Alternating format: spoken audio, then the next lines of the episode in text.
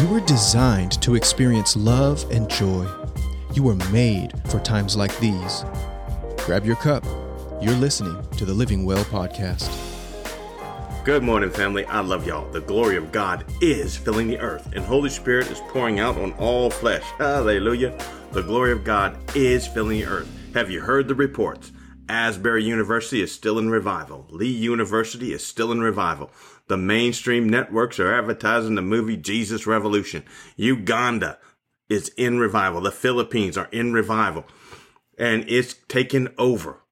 And the glory of God is filling the earth. Holy Spirit is pouring out on all flesh. Hallelujah, hallelujah, hallelujah. Well, the mainstream media is flooding the airwaves with facts to fill us with fear. All right, I need y'all to listen real fast and real good. God is pleased with faith. Satan is empowered by fear. You make the choice. The facts you're going to hear in the next few weeks and months are meant to fill you with fear. I do not know the exact facts, but we recently had spy balloons, maybe aliens from outer space, trains derailing and spilling toxic gas in the air and in the water. Crime is getting worse, and of course, the inflation is out of control. And finally, World War III is close with nuclear weapons. Fear is the weapon of the enemy. Also, you may have heard that many doctors that were canceled in 2020 when they talked about the bad effects of the vaccine are now being allowed to present the facts they presented three years ago.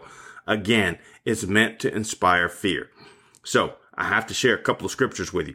I'm going to start with our scripture for today. Revelation chapter 20 verses 1 through 3 because God knows the end from the beginning. So, get your cups out and let's take a drink from the living well. Then I saw an angel coming down from heaven, having the key to the bottomless pit and a great chain in his hand. He laid hold of the dragon, that serpent of old, who is the devil and Satan, and bound him for a thousand years. And he cast him into the bottomless pit and shut him up, and set a seal on him, so that he should deceive the nations no more till the thousand years were finished. But after these things, he must be released for a little while. All right, family an angel came down from heaven and laid hold of the dragon, the devil, and Satan, and bound him for a thousand years. Hallelujah. The devil, Satan, is about to be bound in a bottomless pit for 1,000 years. That is about to happen. And the devil is trying all he can to prevent it. But God, hallelujah. The devil is going to be bound for a thousand years, family. God is not a liar. I love to read Luke 10 19 and then step back and read Luke 10 18. Jesus said, I saw Satan fall like lightning from heaven. I like to remind myself and others that there was not an epic struggle between God and Satan. God was not on his back reaching for Jesus, trying to tag in to get him to help him. No, family. Satan started to say how he was going to be like God, and like a bolt of lightning, Satan was thrown down from heaven to earth. Hallelujah. All right. I think y'all have the understanding. So you should read the first 19 chapters of Revelation 2 and you will see many of the tribulations that we have and are experiencing talked about in those chapters.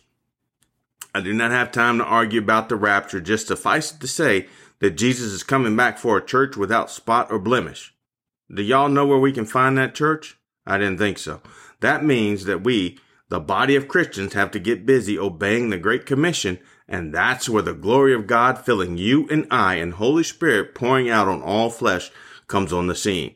I know I've been saying it and you've probably been thinking that I was nuts, but now you can see the wood starting to catch fire and you can start to feel the flame and the feet and the, and the heat. Excuse me. Hallelujah. All right. The enemy is going to attack us and we have to be ready to stomp him. So I'm going to ask y'all to use the process with a couple of scriptures Y'all know the process from Proverbs chapter 4 verses 20 through 24. Number one, you see it. Number two, you say it. Number three, you hear it. And number four, you plant it. Amen. Family, God loves us and he wants us to succeed. He has given us all things that pertain to life and godliness, but he needs us to do what he needs us to do.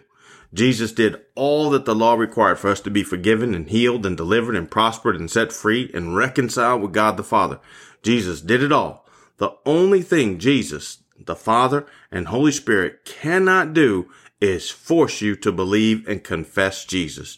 So God needs us to enforce and advance the victory that Jesus won at Calvary. We have to do it. You and I, as messed up and as jacked up as we are, we have the power. I got the power. All right. I encourage y'all to get Psalm 91, Luke 10 verses 18 and 19, Mark chapter 16 verses 15 through 18, Romans chapter 8. I always got to get a Romans chapter 8 in there. Romans chapter 8. The whole thing's good, but especially verse 1, verse 11, verse 28, and verses 37 through 39. Get those working using the process. All right, family. I know that we are all going to face attacks to our health, attacks to our finances, attacks to our children and spouses, attacks in our relationship. You can find scriptures that you can use the process on and get faith planted in your heart. Faith comes by hearing, hearing by the word of God. So that your faith overcomes the initial fear that starts to rise up.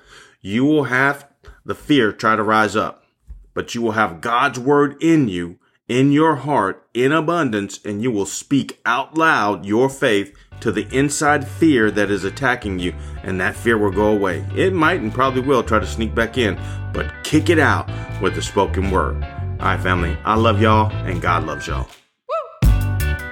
Thanks for listening to the Living Well podcast. If you found it helpful, please share today's episode with someone you love.